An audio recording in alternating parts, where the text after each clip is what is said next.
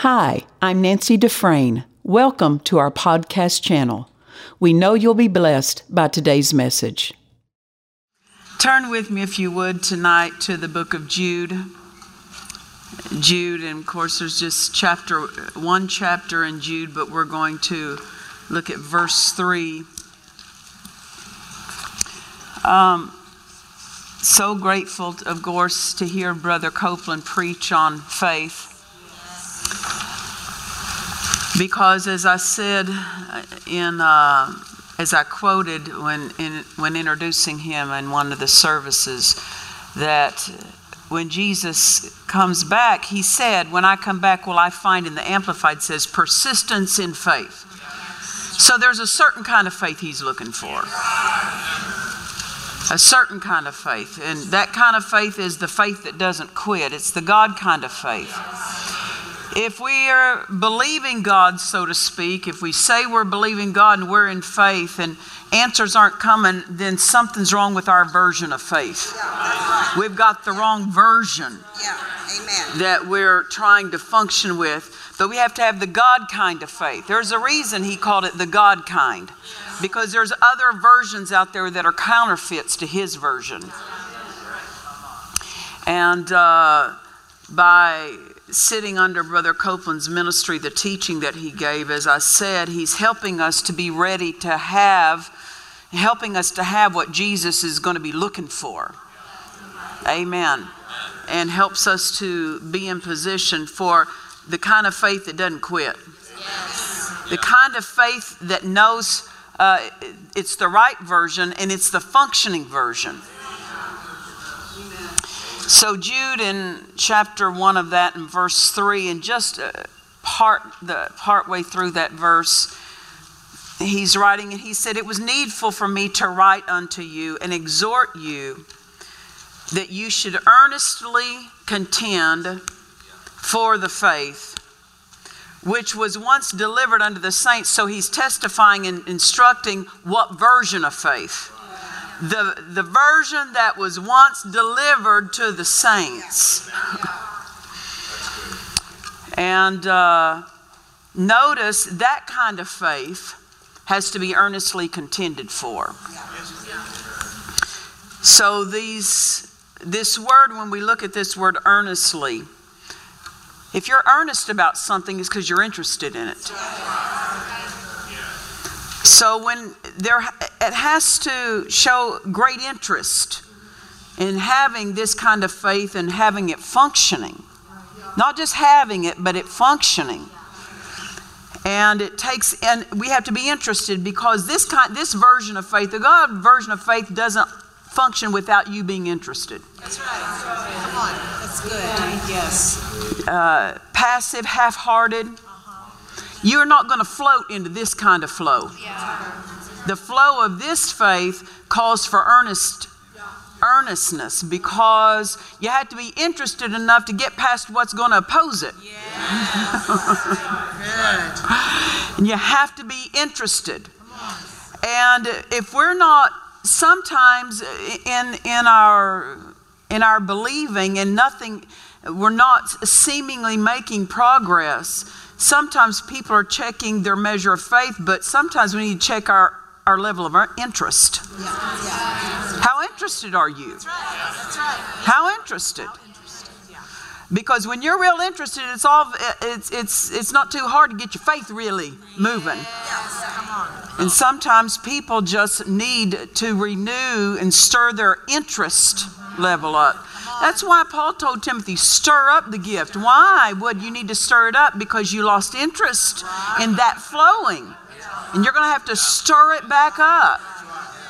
And so we have to be interested in our faith bearing fruit.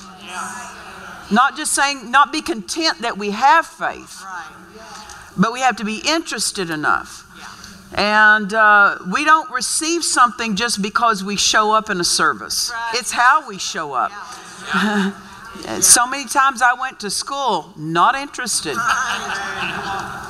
there was uh, my interest level was real low. Present.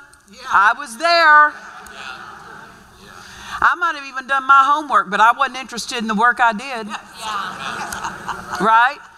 Just showing up is not an interest level. That's good. Yeah. Amen. If we're not careful, we can be good at showing up, but not being good at being interested in what we're showing up for. We have to stir ourselves up that our interest level doesn't wean. Amen. Amen. Uh, When Dad Hagin makes statements like, he stated, he said, Since I learned how to pray, I've never had one prayer unanswered. Right. That's not just a faith issue, that's an interest level issue. That he's interested that if I'm praying it, I'm getting an answer. Because so many times we just pray because it's a spiritual habit. Uh-huh. And it's a good spiritual habit. But you can have a spiritual habit that you've lost interest. The, the interest level has diminished. And we can just be praying because, well, you know, I need to pray about that. But we have to be so interested that my interest level and my earnestness about this doesn't wean until I, res- until I see the manifestation of what I prayed about. That's good. So it's very important that we have the right version of faith, and the God version of faith is earnest. Uh-huh. Yeah. It's interested. Aren't you? Don't you want, when you have a need show up, don't you want God to be interested? he has faith. He's a faith God. But we want Him to be interested in regards to our need. Amen. Well, He wants the same thing out of us about His business. He wants us not just to have faith, He wants our faith to be interested, earnest, that we cooperate with Him and we we are the we are of the we are of the kind that we don't stop until manifestation. Right. Right. We don't stop. We don't stop till manifestation, and then we don't even stop. We hold fast then. Yes. Yeah. So he said, It was needful for me to write unto you. Need, you need this. You need this. It's needful for me to write unto you. They needed this. Yeah. Listen, we need to be reminded. Yes. Amen. We need to be reminded because we're always we're always needing to have our faith extended onto something. So we need to be reminded it's not just any version of faith. It's an earnest faith that's going to receive. Earnestly contend Yes. because it takes in, you have to be interested enough to press past everything that's going to oppose that faith that's in you that you're exercising. Amen. Amen. That's good. People that aren't interested don't show up. Yeah. And there's many that just they have faith but they don't show up with their faith and it's not because of the lack of faith it's a lack of interest in their faith bearing fruit but herein is my father glorified that you bear much fruit he didn't say herein is my father glorified that you have great faith Right. because you can have faith and it not bear fruit because we're not interested enough Amen. Amen. to take our faith and and demand that it it dominate that situation Amen. That's good. And then we see, so it's important these words around this word faith. Earnestly, contend. So contend shows there's going to be opposition. There will be opposition. Doubt's opposition. Fear is an opposition. Mental reasonings are great is a great opposition to the God version of faith, the God kind of faith. The deeper things, faith has to be contended for. Bearing fruit with your faith has to be contended for because we won't float into fruit bearing. You can't live your life, we cannot live our lives on autopilot and think that we arrive at great fruit bearing. The deeper things of God don't come to the casual observer. Yeah. They have to be contended for, believed for, pressed into. They're active words. Faith, the God kind of faith is active, very active. Contenders cannot be slothful or casual toward their victory. And we have to earnestly contend. We're contenders for the faith that was once delivered unto the saints, not the, not the version that was diluted through the age of doubt and unbelief, Right. but the original version. The spirit of faith. A soldier that's slothful dies. Yeah. He's, he's going to get killed. He'll be picked off. A soldier that's in hand to hand combat, he has to contend to live. Yes. When someone is on the front lines, they don't come home without contending. That's right. That's right. Very good. Yeah. Good. Amen. And this is showing us we're called in the word the word calls us God calls us we're soldiers. It- he's wanting us to approach this with that mindset of a soldier. He loves us. But you won't win facing the opposition saying, I love the Lord.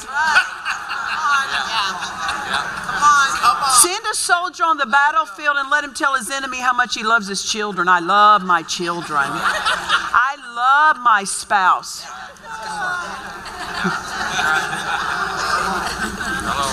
It's true, love is important to the life of that man, but without contending. And many times, people, listen, you, you learn this about God. What you send His way is what comes your way. You send Him love. Father, I love you. I worship you. I value you. That's right to send it that way, but you know what He sends back? Love. I mean, you can sense the love of God when you say love words. He loves you back. But that doesn't mean you're going to get healed. That's right. Yeah. That doesn't mean your bills are going to get paid. That's right. Come on. That's right. You have to you have to contend for him Come on. as healer, Come on. as victor, as provider. What you call him Right. is what comes back to you. So you can't just face crisis and say, I just love the Lord. You better call him healer when sickness shows up. You have to love him as healer. You have to contend for who he has made himself to be in your life. Amen. And that's why uh, it- people that are untaught, that dearly love the Lord, still die prematurely or still go broke. Yeah. That's right. It's good. Amen. Because you have to contend. You have to contend to see the manifestation of who He is in every arena. Yes. Yes. Praise the Lord. Praise the Lord. So just when you sin, when you express words of love and you sense His love for you, wash over you, well up in you, that doesn't mean you're going to be healed. That's right. That's right. You understand that? Yes. Amen. I remember hearing years ago, decades ago, really, when uh, you first heard about the AIDS, uh, you know, disease, and there was a woman who she had had some kind of medical treatment, and they had given her blood or something that was contaminated because this was early on in that, and so she was not living a wrong lifestyle and contracted that it was just through a medical procedure. And she was one of the first people that was diagnosed with it. And uh, I don't know if she was born again or not when she contracted it, but at the time that they had sent people to speak with her, and she had given some kind of an interview. And it was really big in the news. And she said, she was laying in bed because she had a death sentence over her head. And she was laying in her bed at home and she said, The presence of God came in my room. And she said, I literally felt Jesus as I was laying in bed, crawl in bed and wrap his arms around me and laid there with me. Well, that sounds like him. That sounds like him. She could tangibly feel it. But you know what? She still died. Uh-huh. Yeah. Was that his fault? No. She didn't know what to contend for with him there. When he didn't just come, thank God he, it was a comfort. Thank God he expressed his love for her and she felt it tangibly, but because she didn't know how to contend for all he was and brought with him in that room. See, not knowing how to contend can cost us something even though it all belongs to us. Amen. You have to know how to contend. Yeah. Amen. Praise the Lord. Praise the Lord. So we are called soldiers, which should dictate our mindset and our posture toward opposition. Like we don't put up with it. Amen. You know, we have to contend.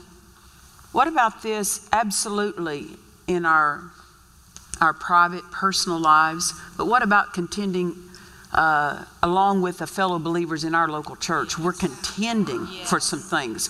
The church vision will not be fulfilled by uh, living in neutral.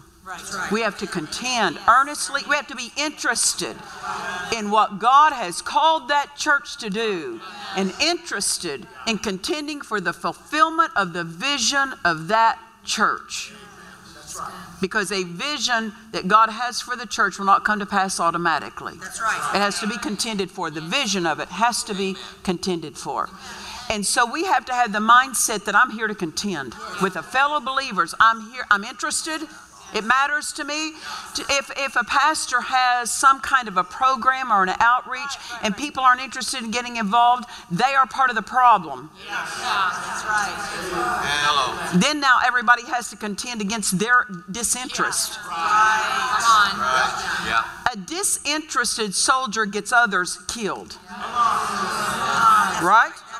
If he's not interested, if if as in the military, I don't know if it's still the same way, but in military, if you're assigned to a post and you abandon your post or you fall asleep on post, uh, it is you, you you can be court-martialed and put to death for it because you jeopardized many because you weren't interested enough to stay alert. Wow. Why? Because uh, our version of faith affects the others that we are fitly joined to. So we owe it to the will of God, the plan of God, and the vision of God to be interested. But so much of the time, if we're not careful, all we're interested in is, and this is just so true to just nat- human humanity, is my house, my bills getting paid, and just show up at church, and that's to help me in my life. We're showing up and being trained by the Word of God that's put into us through our pastor so that we can be a part of something bigger than us. And that's what Pastor Anderson was teaching yesterday morning. That when you hook in rightly to a local church, your life has a bigger impact on this earth than it would have had without being part of a local body. That's good. Praise the Lord. And we bring our faith and we earnestly contend. We're interested in the vision that God's given that church. We're interested in playing our role and we're not just showing up and clocking it off and checking it off our to do list. We are interested in contending for the fullness of what God has offered us as a, as a body. Amen. Now, Romans chapter 4 and verse 17. I am so thrilled of this passage. Uh, because listen, uh, this end time era that we're in, it calls for a skill in faith. Not just faith, skill in faith. Right? Romans chapter 4 and verse 17, it's, this passage speaks of Abraham. And it reads, As it is written, God was speaking to Abraham, says, I have made thee a father of many nations. So God made him something before he ever saw fulfillment of something. I have made thee a father of many nations. Before him whom he believed, even God, who quickeneth the dead and calleth those things which be not as though they were, who against hope believed in hope, that he might become the father of many nations. Notice that he might become. He's been made to be it, but now it's his privilege to become it. That he might become the father of many nations according to that which was spoken. The key to a faith that earnestly contends, you got to know what's said. You got to know what is spoken. That's why it's so important to me before I take on different endeavors, I've got to hear what God's what God's direction on that is. Because contending is easy when you know what has been spoken. Content, contending can be a risk to those who are moving ahead without knowing what God said to them about that situation. Well, you need the leading of the Spirit for your faith to work right. Yes. And he believed, according to what was spoken, your faith works when you know what God has said to you. Who against hope believed in hope that he might become the father of many nations, according to that which was spoken, so shall thy seed be. And being not weak in faith, he considered not his own body now dead. When he was about a hundred years old, neither yet the deadness of Sarah's womb. He staggered not at the promise of God through unbelief, but was strong in faith, giving glory to God, and being fully persuaded that what he had promised he was able also to perform. Notice his body is dead to, in, in its ability to produce a child. Sarah's body is dead in ability to produce a child. Miracles are for dead things. Yeah, yeah. When it looks like it's beyond, that's what a miracle is for. It's for dead marriages, dead finances, health that had seemingly been lost. Amen. And I'm just saying, in the case of Lazarus, miracles was for dead and buried things. It's already been buried. Rocks in front of it, stones in front of it. Come on. Miracles are for dead, buried things. So, this passage, speaking of Abraham, and look at the wonderful things it says about his faith. He didn't consider his body, he didn't consider his wife's body. He staggered not at the promise of God. He was strong in faith. He was giving glory to God. Listen to all these embellished words that just describe the kind of faith that he had. And we stand back and go, that's what I'm headed for. That's what I'm reaching for. That's my that's my example to follow. Listen, we're called children of Abraham. Our faith should look like our father Abraham's faith, right? faith hero. This father of faith. But let me tell you what Romans chapter 4 is. It's a picture of where he ended up, not where he started out. And we can take heart. When we look here and say, Oh, I'm not quite there yet, that's okay. He wasn't either all his life. Yeah, yeah. Amen. Amen. This is where he ended up in skill and with his faith. But this is not the process he went through. It's good. It's true. Come on. Amen. He had to go through the process of learning to contend for the faith, just like you and I have to. But if we will earnestly contend, this is the kind of faith we will end up possessing. Yeah, yeah. Amen. And I'm not talking about by the time you die. If you, every day, we can live this way now. We don't have to put it off into the future when, you know, when I'm 80, 85, 90, you know, then I, you know, no, no. Earnestly contending for the faith will put us in this same type of description of faith. That's in Romans chapter 4. Now, since this is where he ended up, but not where he started out, let's go back to where he started so we can feel real good about ourselves. Genesis chapter 12. I love this. This just not does not get old to me because it helps me. It helps me in having the kind of faith that pleases God. It helps us, doesn't it? Genesis chapter 12. Genesis chapter 12 and verse 1. It reads, Now the Lord had said unto Abram, Genesis chapter 12, verse 1. Now the Lord had said unto Abram, so now he's just speaking to him, right? Get thee out of thy country and from thy kindred and from thy father's house unto a land that I will show thee. Now, if he does verse 1, this is what will happen in verse 2 and I will make thee a great nation. He couldn't have stayed home and become a great nation. Why? This is conditional upon verse 1 that you get out of your country, away from your kindred, away from your father's house, and you go to the place I tell you to be. God is not against families. No, God is not dividing families. But sometimes, for you to have the fullness, you have to sometimes put distance between people who aren't going, between you and those who will not go. So true. This is a big deal. This is a huge instruction for Abram because in that day, that culture, you didn't pick up and leave family. You passed on, you grew as a family, you achieved more, you gained more properties, you gained homes, and you sat and you grew together from generation to generation. You're passing this on, and God says, I'm going to give you a new heritage. I'm going to give you a different ancestry than what you've been plugged into. Yeah, yeah. And this is a big deal. The family's not going to congratulate him when he picks up and leaves the tribe. This is a big deal. We read over this, but for what this would have meant to this man and meant to his family, and how he would have lost favor in the eyes of, of his family. He has now reached the age to where he is critical to the to the success of a family. So this is a big deal instruction.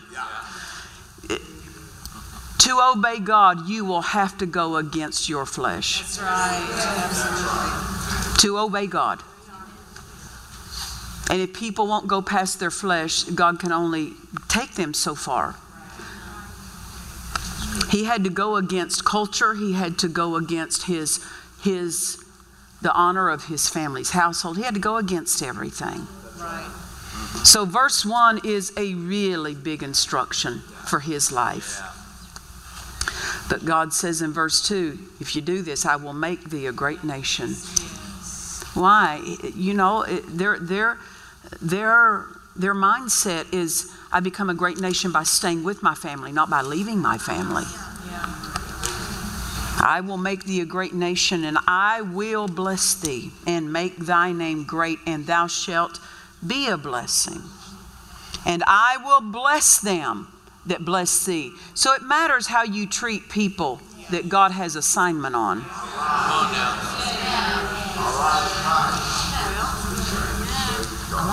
I will bless them that bless thee, and curse them that curseth thee. And in thee shall all families of the earth be blessed. So Abram departed as the Lord had spoken unto him. That is precious. And Lot went with him. And Abram was 75 years old when he departed out of Haran. 75. Don't ever decide it's too late. For 75 years, he has been growing roots deep where he was in God at 75. All those roots get dug up, and now you're going to plant them somewhere else. That's a big deal. Verse 7. So God said all of this to Abram. Verse 7 And the Lord appeared unto Abram. After he's, after he's obeyed, he gets another level of God's manifested presence here. And the Lord appeared unto Abram and said, Unto thy seed will I give this land. And there builded he an altar unto the Lord who appeared unto him. So he makes it, makes it very clear you've got seed coming. This is, he's told him this. Now, notice he told him in the previous verses when he spoke to him, he said, I will bless them that bless you. And then he, he lets him know that I'm going to make you a great nation. You can't do that childless. Yeah. But he spells it out in verse 7 I'm going to give you a seed. Yeah. So God's will and promise is given to Abram in this passage. Genesis chapter 13. Let's go there. Genesis, just flip over a page or so. Genesis chapter 13 and verse 14. And the Lord said unto Abram, after that Lot was separated from him, Lift up now thine eyes and look from the place where, where thou art, northward and southward, eastward and westward. For all the land which thou seest, to thee will I give it, and to thy seed forever. So God is talking to him every time about his seed. Right? He's making it clear you have a seed. That's right. That's good. Verse 16 And I will make thy seed as the dust of the earth, so that if a man can number the dust of the earth, then shall thy seed also be numbered. So God again declares what the promise is, but he's giving him more detail each time. He's giving him a little more detail of his seed and how far reaching it'll be. Now look at chapter 15. Genesis chapter 15 and verse 1.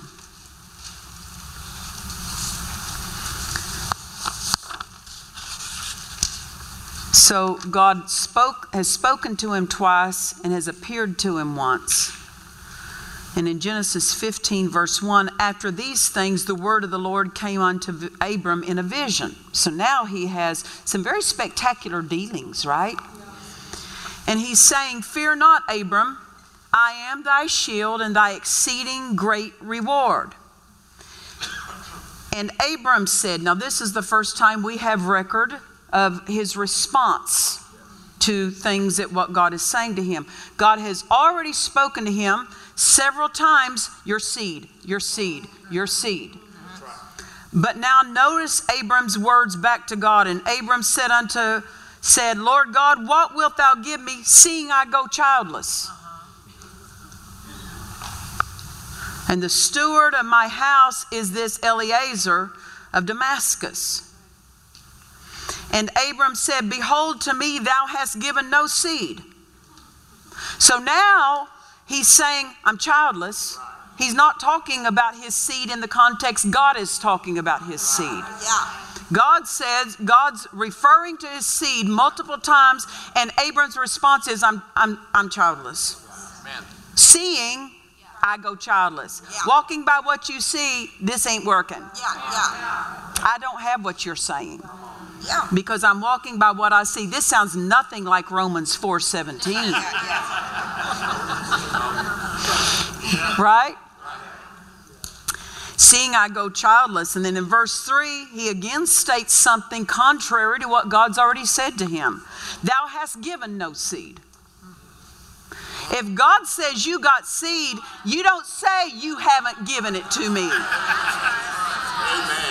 He's very bold Yeah. to state what he does not have. Yeah. Why? He thinks wrong. Yeah. He thinks wrong. And because he thinks wrong, he talks wrong. That's right. Ah. The word of the Lord has not renewed his mind to where he's now talking in harmony with God. He's still speaking against what God has said to him. So, verse 3 And Abram said, Behold, to me thou hast given no seed. He's challenging him. And lo, one born in mine house is mine heir. So, Abram is offering God an option. Since seeing I go childless, you've given me no seed, I've got a plan. The plan is I have Eliezer from Damascus. He's had a child born in, into my tribe, so to speak, into my under my care. Do you have in mind that he's the one that you're talking to? He's missed the whole thing. He's missed the miracle side. He's in the natural side.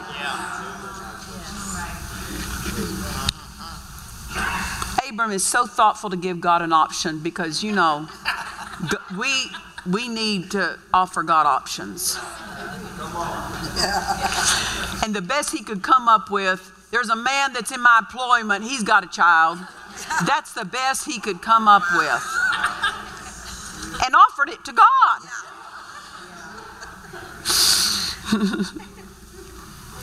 that plan, Abram's plan would have robbed him of the future that God had for him.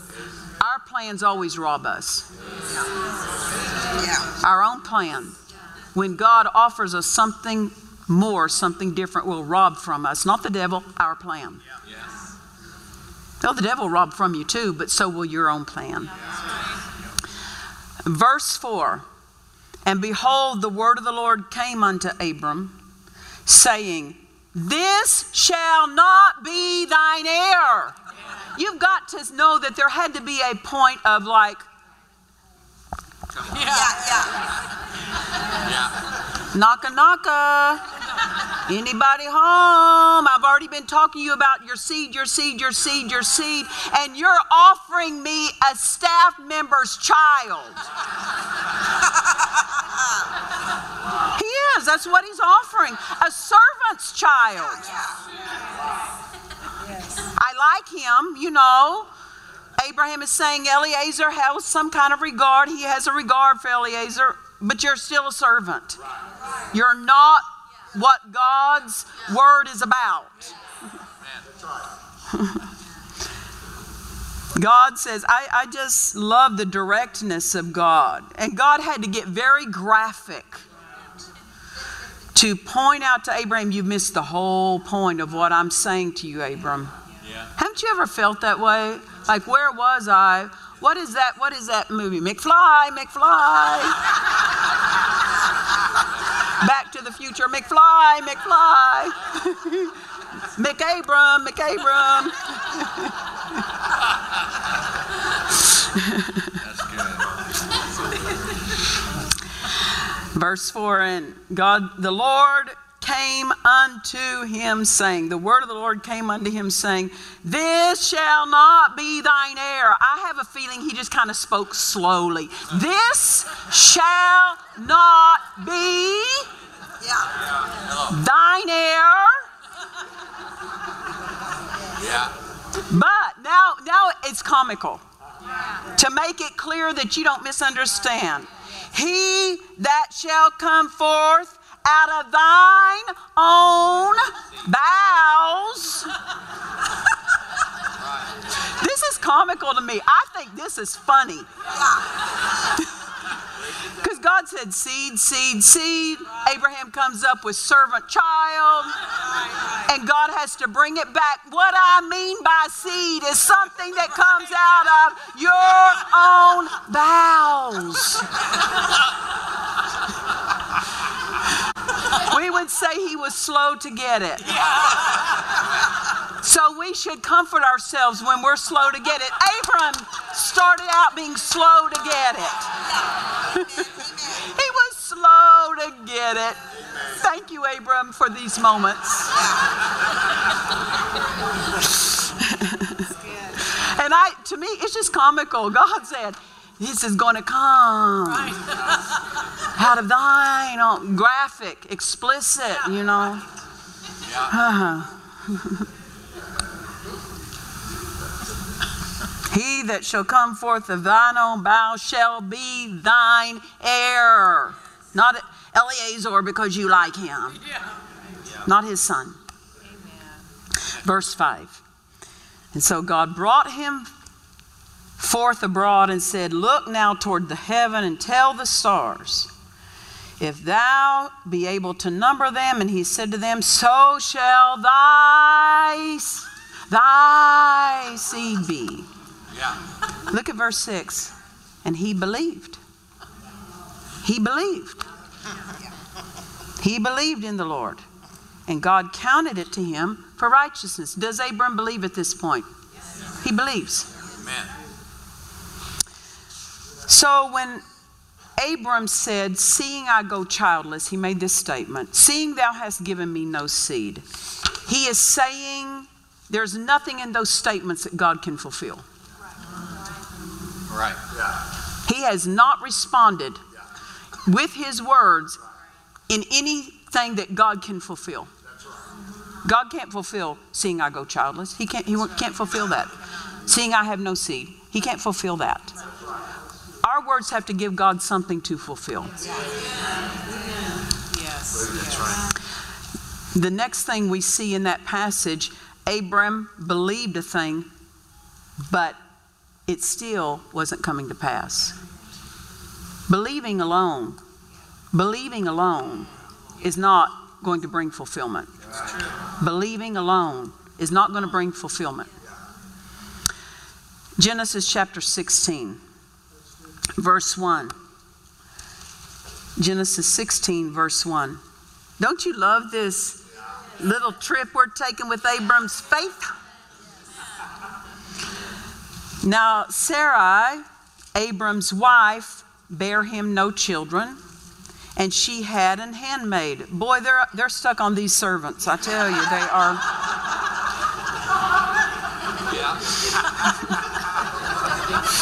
are. They've relied on him, them for a lot. Now they're relying on them for fulfillment of prophecy. And she had an handmaid, an Egyptian, whose name was Hagar.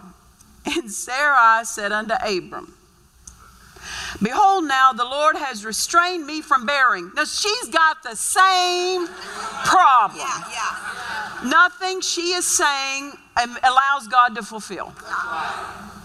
So we see they don't think right. See, you can have a word from the Lord, but if you don't think right, no matter what you believe won't come to pass. You got to think right. She's calling, she's accusing the Lord that he's restrained her from bearing. How can it be when he has spoken all this stuff to Abraham? He's not, he, or Abram at that time, he's not the one restraining the seed. He's the one talking about the seed. So you know Abram has shared with her what God has said because she's referring to it in this passage. Behold, now the Lord hath restrained me from bearing. Verse 2. Then she says, I pray thee, go in unto my maid. They're still stuck on the servant level. I mean, it may be, let's guess.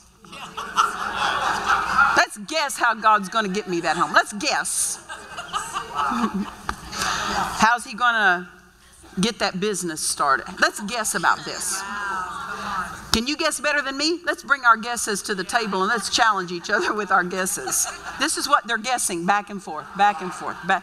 Mental, mental, mental reasonings, mental reasonings. It may be that I may obtain children by her. Well, Eleazar wasn't it, but maybe Hagar's got something going on here. And Abram hearkened. He listened to her. He thought, that's a good idea.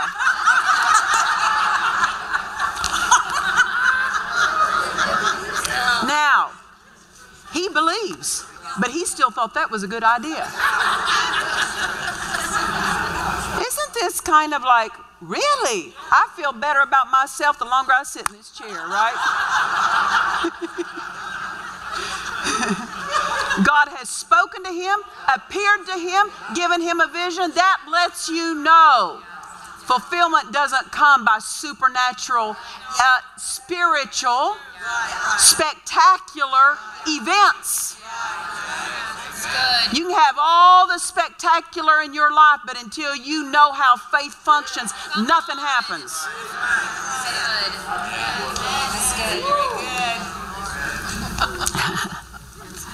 So Abram listened to the voice of Sarah, Sarai. Now, I guarantee you this shows us a pattern. He listens to her. The problem with this is that God wasn't speaking to Sarai. God was speaking to Abram.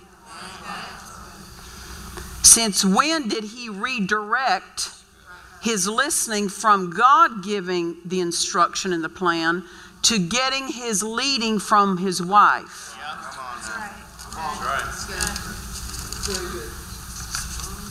Praise the Lord. You, Sarai loved him. Sarai wanted success for them, but she still was not the one God was leading Abram through. You can love your spouse, but that doesn't mean you have the mind of the Lord. And that doesn't mean you know the, the mind of the Lord for a situation. And let me just say this and know, recognize yes, I am a woman. So I'm not against women, so you can't throw no no no no tomatoes or nothing at me. God's not leading a man through his wife. Now, don't misunderstand me. When God God has a chain of command, He has set up an authority in the earth.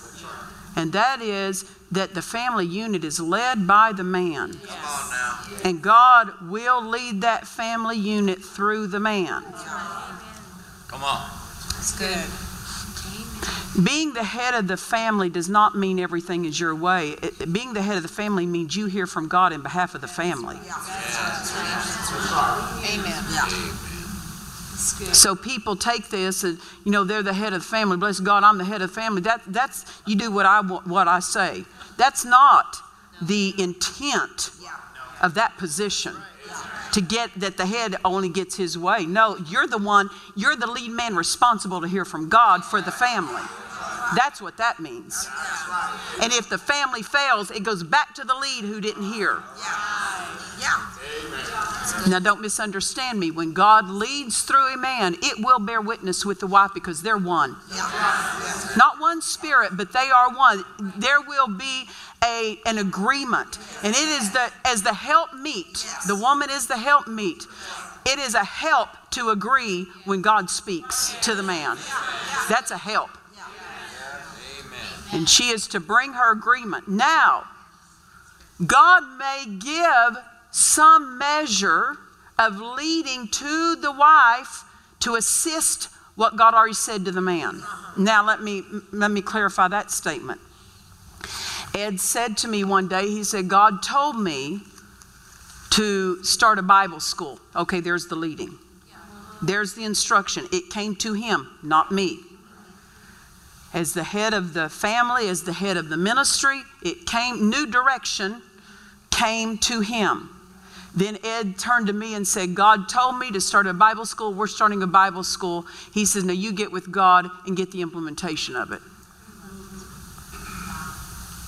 So he put, now I'm the one, I developed the curriculum, I developed how, the, the arms and legs of it. But the vision of it came to him, but yet God led on the backside of that vision, the doings of it. He spoke to me about it. But see, it's in agreement with what he already told my husband. I'm not, God's not leading my husband through me. I'm a help through him. I'm a help to him, rather. Through me hearing my part.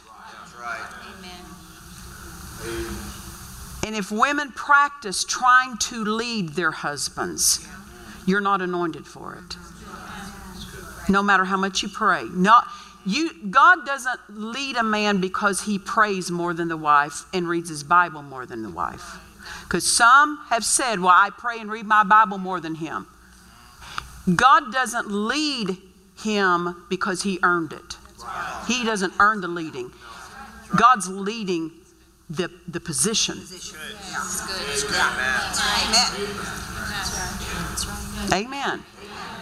So, as a helpmeet, the way you pray and the way you study is not so you can tell the husband what he ought to be doing all the time, but so that he, as you pray for him, it, it helps him hear his hearing. Yes, yeah. that's right. It, be, it, it drives things off of his hearing. It pushes back things so that he can easily hear and discern what God is saying to him without all the confusion of voices from other people or even from the wife. Yeah. Yeah. Amen. Well, praise the Lord. I am a woman saying this, so you, if you get mad at me, because a man being up here saying this stuff, you may go, huh? You know, bow up, you know, because this is not about gender. This is about divine authority. And let me tell you, women, when you understand that, you're safe. Yeah. It's all about safety for the family. Right. Sarah has stepped out of her place. And Abraham is listening to a woman who has stepped out of her place. And the rest of everybody paid for it too. He listened to her here because he's obviously listened to her at other times. Yeah, praise the Lord. So they kept offering God plans and they kept trying to implement their plans. But let me just say this our plans delay God's plans. They will delay God's plans until we have run through our plans. His plan can't be fulfilled. So let's just say this I don't have any plans. My plan is His plan. Instead of us going through the checklist of what we can reason out and figure out and then try to make what God said fit into that. We just say, we just learn up front, my plan never works. And God's the one that has directed us to start this business. He will tell us how to do it. I don't have to go the way everybody else goes. God will tell me how to do it. If God told me to start this church, He will tell me and direct me. I don't have to go through all the steps everybody else takes. Amen. Our plans delay His plans. Amen. Praise the Lord. By allowing Sarai to lead him, Abraham delayed God's plan, but also caused unnecessary hardship that could have been avoided. Genesis chapter 16, verse 16. Now, when this word first comes to Abram, how old is he? That we have record of. I so appreciate that God tells his age all along the way. God doesn't lie and take us, you know, skim down if well, you know. I know people think he's 75, but he's really 69. No. God's telling us the truth. He's really that old. Genesis 16, verse 16. And Abram was fourscore and six years old. So how old is he now? 86. So 75 to 86, it's 11 years of believing. 11 years of believing, but no manifestation. Believing alone is not what brings manifestation or fulfillment. That's right. It's an, it's an imperative ingredient, but alone it, it, it lacks something. So, and Abram was fourscore and six years old when Hagar bare Ishmael to Abram. So, 11 years after God first told Abraham he would have a son, Ishmael is born. Now, before God says another word to Abram after Ishmael is born, God is silent 13 years after Ishmael is born. He's not talking to him. Why talk to people who don't listen? You don't listen, that's right. It's good. It doesn't nurture our fellowship with God to implement our plan. It hinders our fellowship with God. You may try you may try to have rich fellowship, but if you're just going to keep living your plan, living your plan, it hinders fellowship. Abram heard nothing from God for 13 years after Ishmael's born. Genesis chapter 17, verse 1. And when Abram was 90 years old and nine, so he was 75, 86, 99. That's 24 years Yeah, yeah, of believing and no fulfilling. yeah. So the first time we have record that God again speaks to Abram is 13 years after Ishmael is born.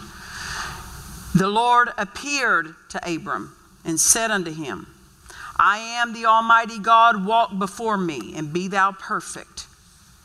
And I will make my covenant between me and thee and will multiply thee exceedingly. Listen, it's almost like he's restating everything again. Why? He lost clarity through those years of felt, walking out his own plan, doing his own thing. Clarity was lost. That's right. Yeah, absolutely. If we know that God said something and we don't do it, it stops becoming clear to us what we did once heard. That's right. That's right. Yeah. Hmm. So he again restates it in verse 2 And I will make my covenant between me and thee, and will multiply thee exceedingly. And Abram fell on his face. This is the first time we see a real act. Now, he had, he had made a sacrifice, but this is the first time we see a, a humility. Yeah. Ah, 24 years of my own way, 24 years of trying to figure it out, 24 years of believing, but never being satisfied with seeing the fulfillment of it. Being disappointed Yeah, for yeah. 24 years. It's true. In verse 3, and Abram fell on his face and God talked with him. saying, As for me, behold, my covenant is with thee, and thou shalt be a father of many nations. Neither shall thy name any more be called Abram, but thy name shall be Abraham. For a father of many nations have I made thee. And I will make thee exceeding fruitful, and I will make nations of thee, and kings shall come out of thee. And God said unto Abraham, As for Sarai, thy wife, thou shalt not call her name Sarai, but Sarah shall be her name. Notice this. He's believed for 24 years, but God sees something he's still not putting in his mouth. Yeah. God's waiting. On him to say it. He's waiting on him to say it, and he's not saying it. So he assists his faith by changing his name to help him to put what he believes in his mouth. He's helping his faith. Because he gave him opportunity to put what he believed in his mouth, and for 24 years he believed something and never said it. So God is not forcing him, God's assisting him in his faith. Abram means exalted father. Abraham means father of a multitude. Sarah means princess. P R I N C E S S. Sarah means queen of princes. P R I N C E S. Meaning multiples coming out of you. Now, Genesis 21 in verse 1. Genesis 21 in verse 1. So, Abram, Abraham now, is 99 years old when God tells him how to put it in his mouth. Verse 1 And the Lord visited Sarah as he had said, and the Lord did unto Sarah as he had spoken, not as she had spoken. He didn't do it the way she said. God didn't do it the way, didn't fulfill it through her plan or Abraham's plan. He fulfilled it the way he spoke it. This is the key. Don't change what he said. Don't embellish it. Don't add to it. Don't subtract it. Don't put your own interpretation. How often Dad Hagin warned us don't put your own interpretation on what God says. And that's what Abraham, Abram did and Sarai did. All those years, they kept putting their own interpretation. For Sarah conceived and bare Abraham a son in his old age at the set time of which God had spoken to him. And Abraham called the name of his son that was born unto him, whom Sarah bare to him, Isaac.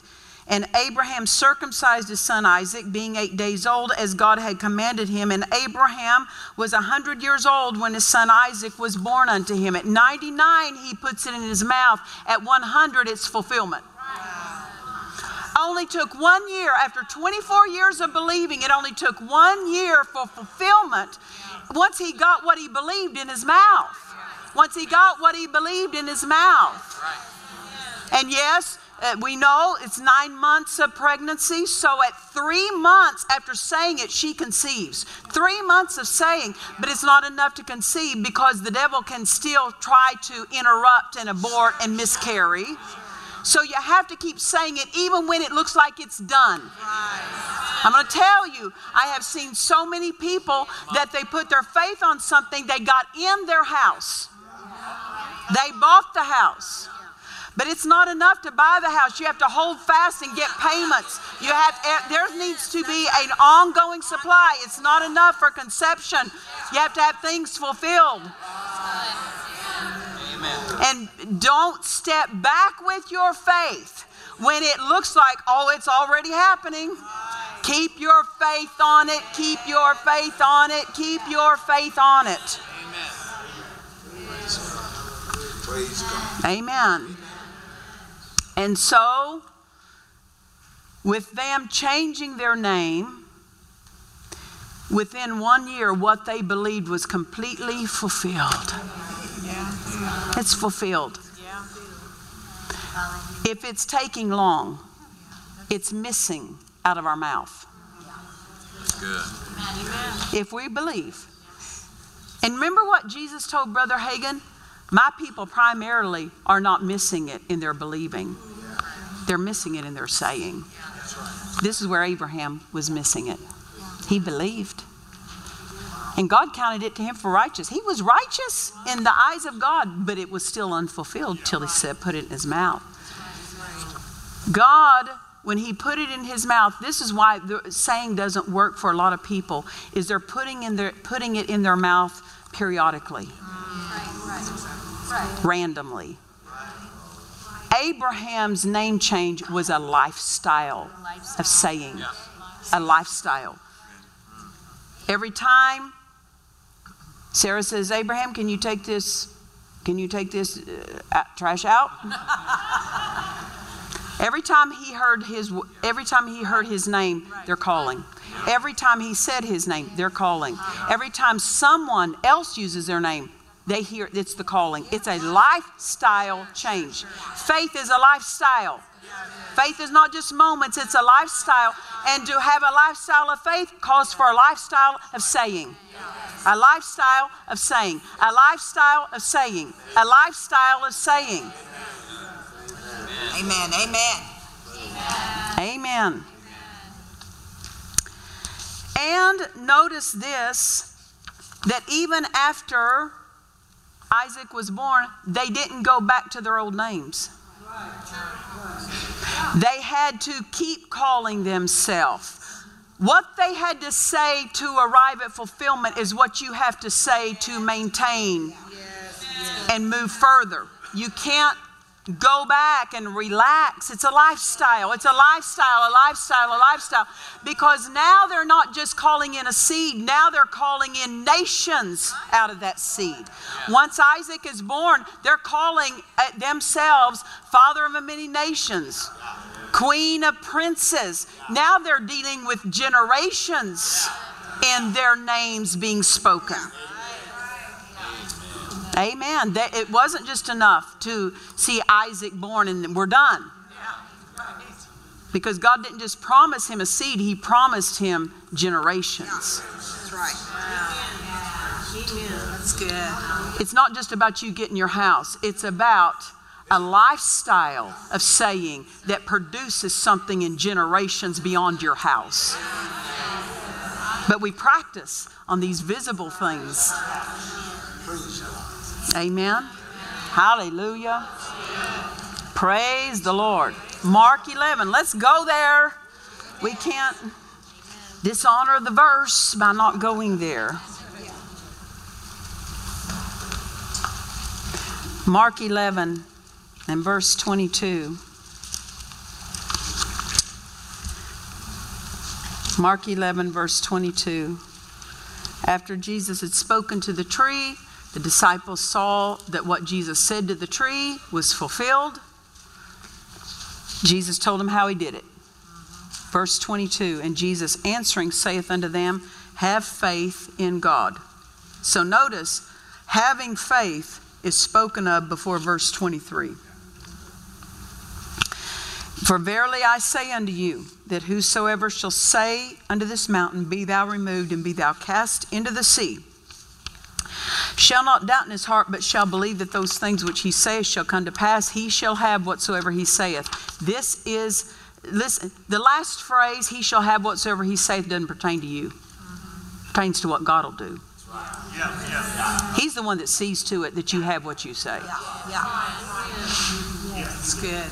That's his part. So you can put a piece of paper over that part in your Bible because so many people are always getting their eyes on his part.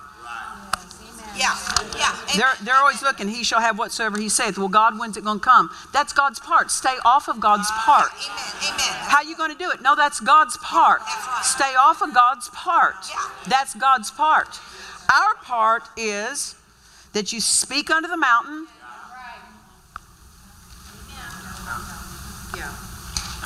I was listening to one preacher, and he said people were always coming to him and telling what they were facing. And God said to him, Yeah, they tell me that all the time too. They're always talking to me about their mountains, and I never said to them to talk to me about their mountains. I said, You speak unto your mountain. Yeah. People go talk to God about their mountain. That's not what this verse says. See, we got to get it right. Yeah. Now, you can talk to God about maybe how you talk to the mountain.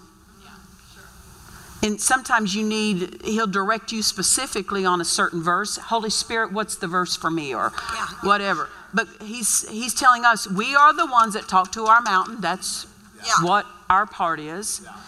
And then Notice this, but shall believe that those things which he saith, shall believe that those things that he saith. You can't believe right if you're not saying right. If you're not saying something, you're you're not believing fully. Uh-huh.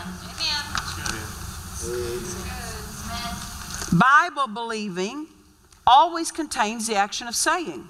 Without saying, you're not doing Bible believing. Amen. Bible believing is incomplete until something is said. It's not enough to have a good, warm, fuzzy feeling of faith in your spirit, you know, to where that's it. Yes, I agree. For me, I agree. Yeah, but until you say, Right, till you say, till you say. Believe those things which he saith. It doesn't say Jesus said Jesus didn't say you'll have what you believe. He said you believe the things you say. Believe the things you say. Believe the things you say. Believe the things you say. Believe the things you say. Dad Hagin made this statement. He said, Not many people believe when they pray. Not many people believe when they say. Yeah, yeah. The two go together. And Abraham proved that for us, didn't he? Well, praise the Lord. Praise the Lord.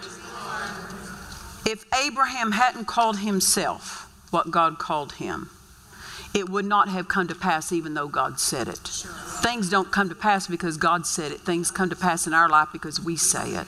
We have to agree. We have to agree. So God said to me, the word for 2021 is say and see.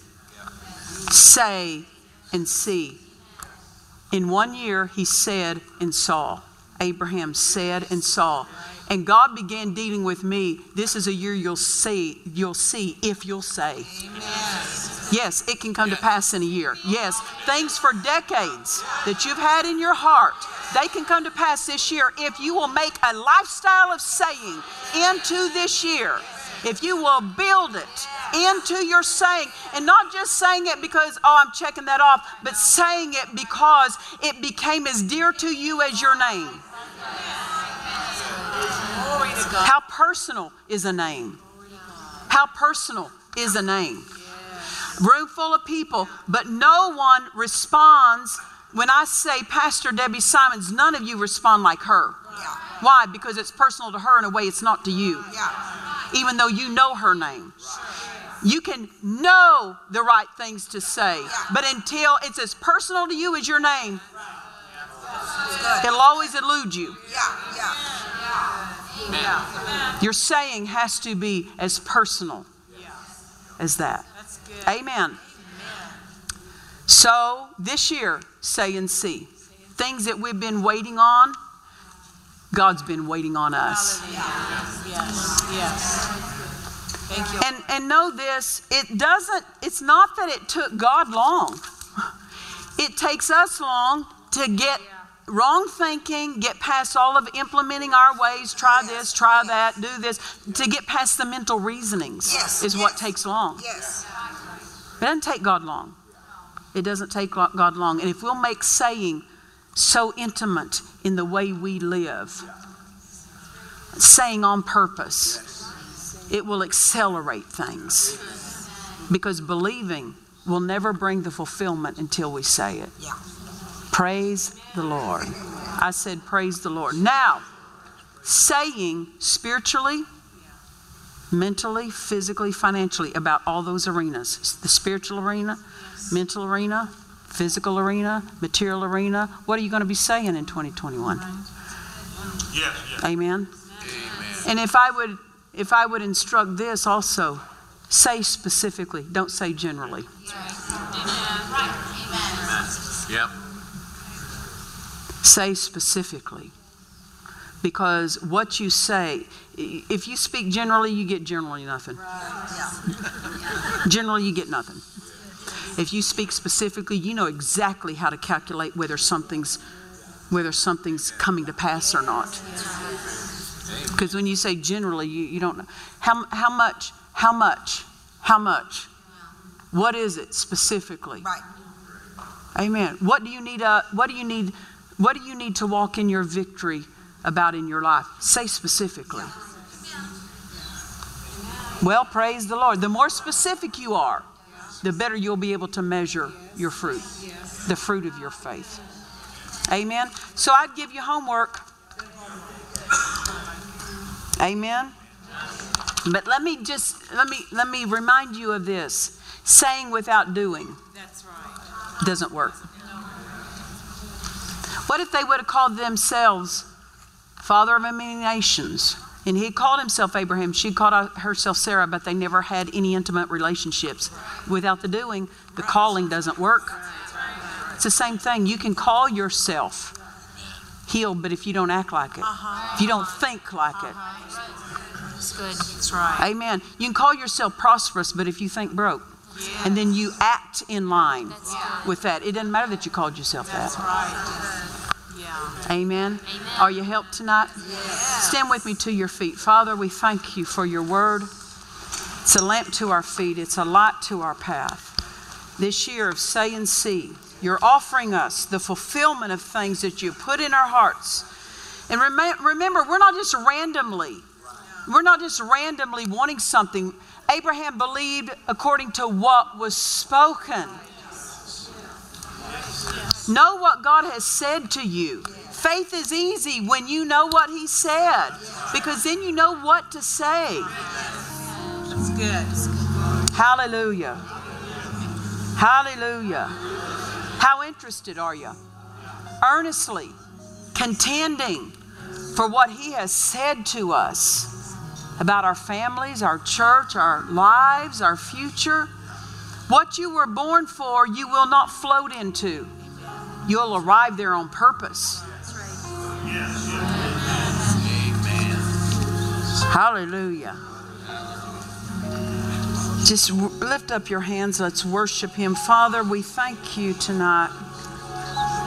We glorify you. We magnify you. We thank you, Father. We thank you. We thank you. We praise you. We praise you. This afternoon, that tangible healing anointing came into my hand. And when that happens, I know He wants to minister that to people. So, whoever it is that you've had problems in your knees, just raise up your hands right where you're at. Raise up your hands and receive that. Receive that healing power. Father, we thank you. We thank you for for your great plan. And in that great plan contains health for your people healing, health, and wholeness. So we thank you, Father.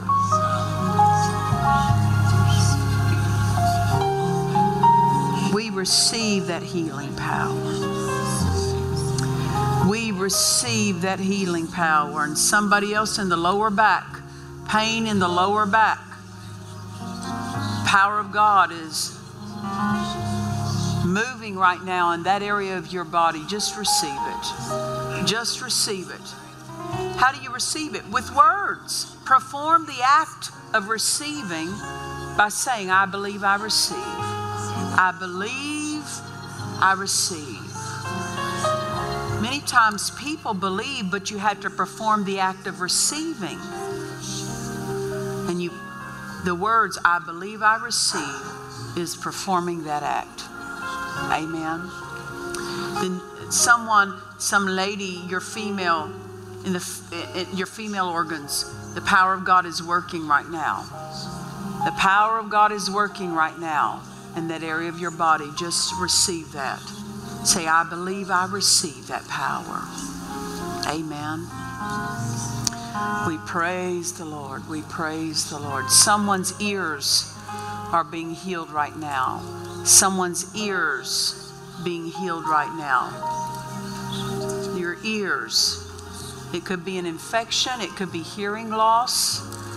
He didn't just he didn't tell me which. He said your ears. So He invites you to release your faith and anything with your ears, uh, that power will work to deal with that difficulty, whether it be deafness or something else with your ears. Hallelujah.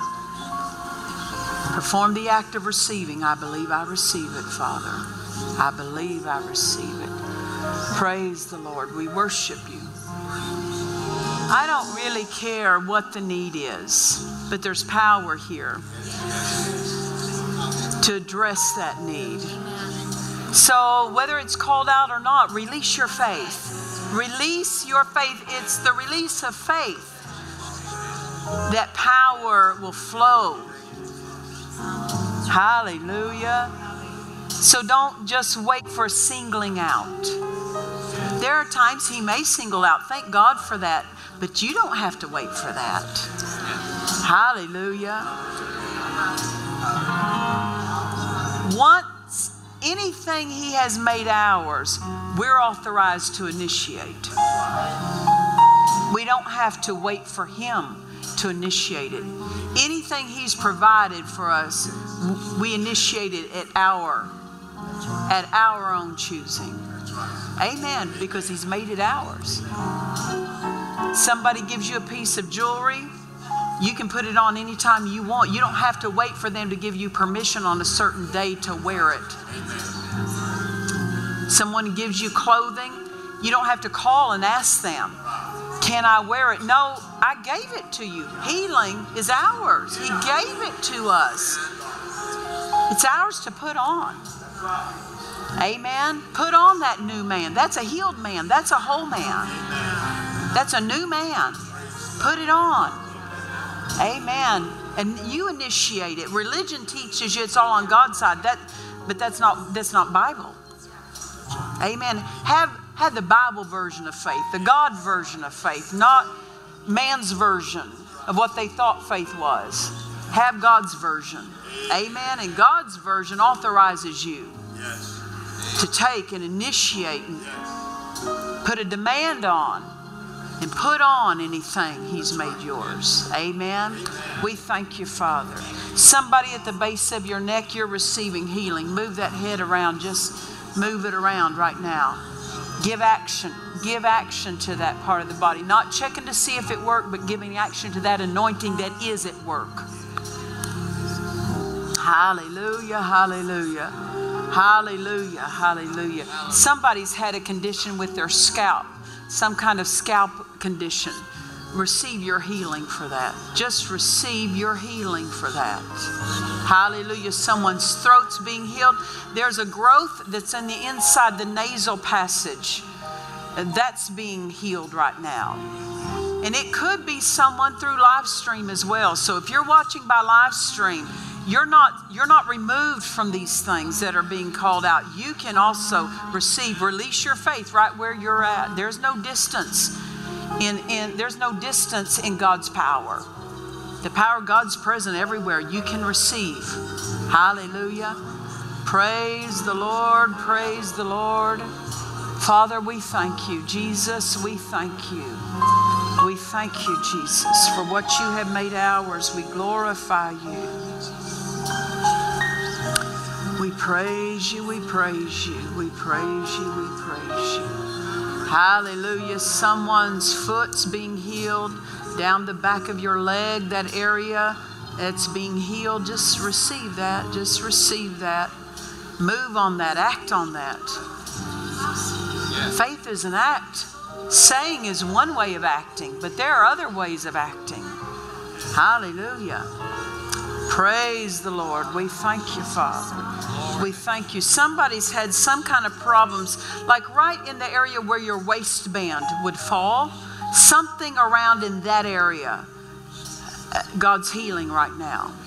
God's healing something in that area of your body. Just receive that. We thank you, Father. We receive that. We thank you. Somebody's shoulders being adjusted. Something's been out of place with the shoulders. God is adjusting that, that condition right now. Hallelujah. Hallelujah. I believe in the power of God. I believe in the power of God. And one expression of the power of God is angels can be adjusting things and working things. You may feel it, you may not. It's not about what we feel, it's about our believing giving Him permission to work. Hallelujah. We thank you, Father. We thank you, Father. We thank you, Father. Something, the straightening of the spine, something going right up and down that spine, that power of God going right up and down that spine, dealing with the straightening of that spine. We thank you, Father. Thank you, Father. We thank you, Father. Praise the Lord. We praise you, Father. Hallelujah. I'm reminded of the book by, I believe it was in the book by Richard Sigmund called My Time in Heaven. And uh, he talked about, and I, I, I'm trying to remember the actual details around it, but being in a service and angels would come and bring body parts. And he watched that those angels at times would carry those body parts back to heaven. And he said, because they wouldn't receive them when they came with them. God has things for us, but He won't, He's not able, although He wants to, He's not able to do anything apart from our agreement. Faith is just us agreeing, us agreeing with what God said. So if you have a heart condition need, agree that His power is dealing with that right now. Hallelujah. I don't want anything that heaven dispatches into these services to be returned back to heaven unaccessed. Amen. Hallelujah. Hallelujah. We have to be skillful with the word, but we also have to be skillful with our receiving. And being skillful with our receiving is putting down mental reasonings, putting down, uh, checking with our, our senses to see if it works. Amen. Hallelujah. Praise the Lord. Hallelujah. Right where you're at, right anyone that's in here that you can already tell, or if there's something that I called out, give action to that. I called out shoulders, I called out knees, I called out some feet, I called out backs, I called out necks, spines. Do something, move around, do something, not to check it, but give that power action. Faith is an act. Faith is an act. Amen. The devil comes immediately to steal, but if we've employed it by acting on it, he can't take what we're already using. Amen. Now raise your hand and show us, tell us, testify. I can already tell a difference. I can already t- raise your hand high, right, real high. Keep it up. No, don't do this. Raise it real high. Everybody, turn around and look. Turn around and look at the hands up. Turn around and look. Look what Jesus has done. I said, look what Jesus has done. Hallelujah. Hallelujah. I believe in the power of God. I believe in the power of God. I believe in the power of God, and it's working in me now. And it's working in me now. Let me tell you what, there's a lot in the Christian world who believe in the power of God, but they don't believe it's working in them. Faith is not believing God can, faith is believing He does it now. He does it now. I believe in the power of God and it's working in me now.